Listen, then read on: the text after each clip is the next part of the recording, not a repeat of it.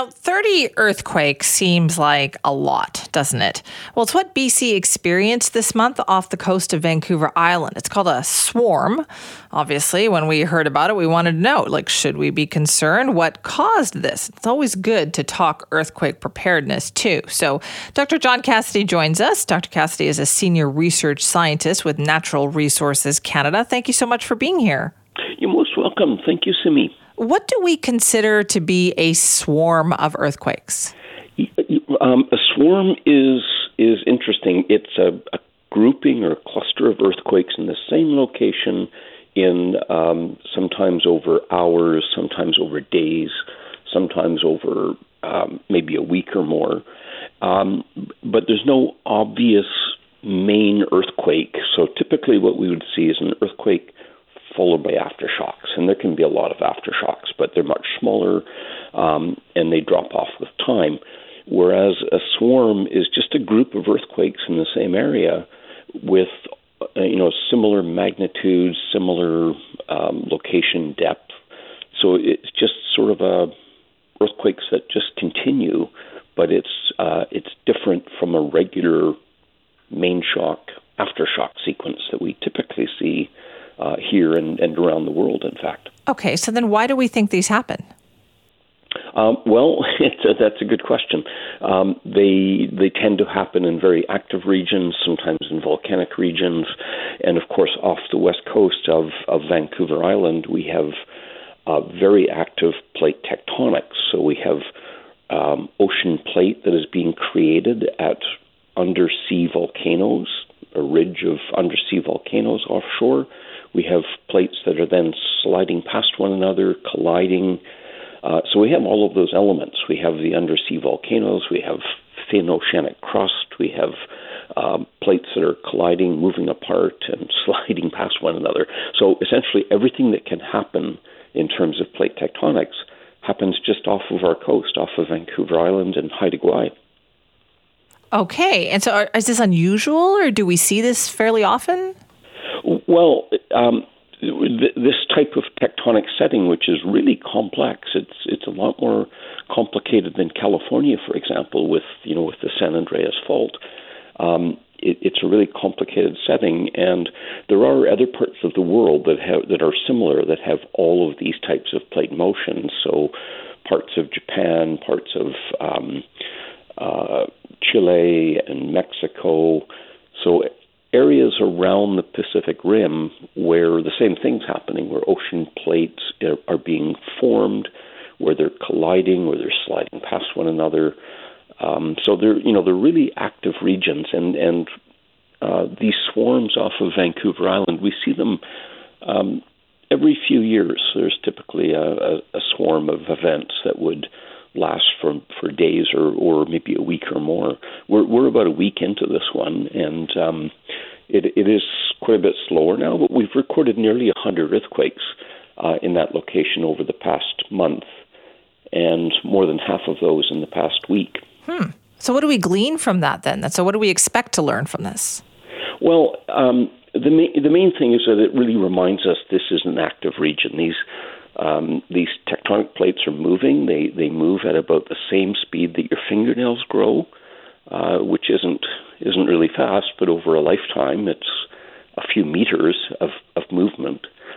Um, so it really reminds us that this is an active region. We see earthquakes here every single day, um, and we've seen large earthquakes in the past. We've seen um, in the offshore region some of the world's largest earthquakes.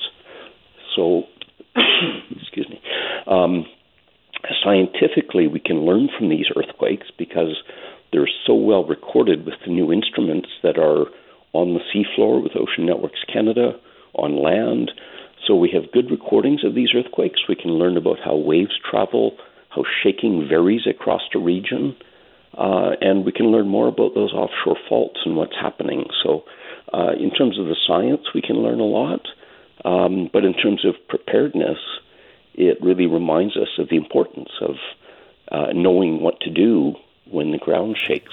Well, that's the thing. I was thinking, even if we talk about this, uh, it is good to kind of put that in people's minds, right? Because we, I feel like we tend to take this for granted that, oh, yeah, we hear about earthquakes, but are they really going to impact us? Yeah, absolutely. And, uh, you know, it's easy to forget about the big ones because they don't happen uh, very often, but they do happen. And being prepared um, is, is really important. So things like the Shakeout drill coming up in October, Shakeout BC uh, website, you know, checking with your local emergency management organization, uh, checking with um, uh, Prepared BC. So there's there's a lot of great information out there. There's a lot of really simple things that uh, that we can all do to be better prepared for future earthquakes. Yeah, Dr. Cassidy, is there something that you wish we would all do to be better prepared, or something that you wish that we all knew? Well, uh, you know, there are a lot of simple things in these websites, like Shakeout BC will have uh, great information, but simple things, having uh, a flashlight and an extra pair of shoes under your bed, because that's one of the rooms where we spend, you know, most most of our time, eight hours a day, or uh, or roughly. Um, so the odds are that that's where you'll be when the ground shaking starts, when an earthquake happens, and um, so being able to move around your house um, or your apartment with um, um, without stepping on broken windows or broken glass. Um, so having a flashlight and a, and a pair of slippers uh, under your bed, not having heavy objects uh, that are going to fall onto the bed, um, you know, pictures, uh, making sure that heavy cabinets aren't going to fall over and, and block your your escape from from any room in your house. So you know, securing items to walls, uh, lot, a, lot, of really simple things that um, that we can do. Having an emergency kit. Uh, that thing that you just mentioned, though, about the shoes under the bed, and like uh, I've never, nobody's ever suggested that before, but the way you just described it makes perfect sense. Yeah, uh, the most likely thing during an earthquake is um, things are going to fall off shelves.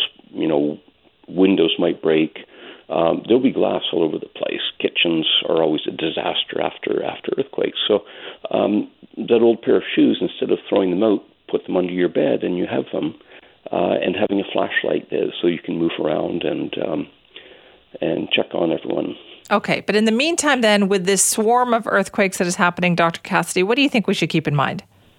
Uh, well, you know, the the most likely scenarios this will just drop off like other ones have over over the years. So, but it really um, reminds us that this is an active earthquake zone. So, it's something that uh, we forget about, and uh, you know, swarms like this or other little earthquakes that we feel remind us that this this is an active region. We've seen large and damaging earthquakes in southwestern British Columbia over the years. Earthquakes Canada has uh, website has great information and, and descriptions of of those earthquakes that have happened in um, 1918, 1946, big magnitude 7 earthquakes on here on Vancouver Island. All right, we'll keep that in mind and get that earthquake kit ready. Dr. Cassidy, thank you so much for your time. You're most welcome. Thank you, Cindy. That is Dr. John Cassidy. He's a senior research scientist with Natural Resources Canada, talking about this ongoing kind of earthquake event that is happening off the coast of British Columbia. It's a swarm of earthquakes that they are studying right now that have continued for days.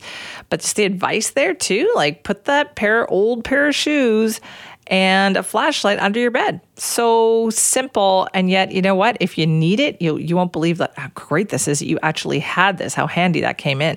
Uh, stuff for us to think about, yes, as we head towards that great shakeout, which is coming up in um, October, as a matter of fact.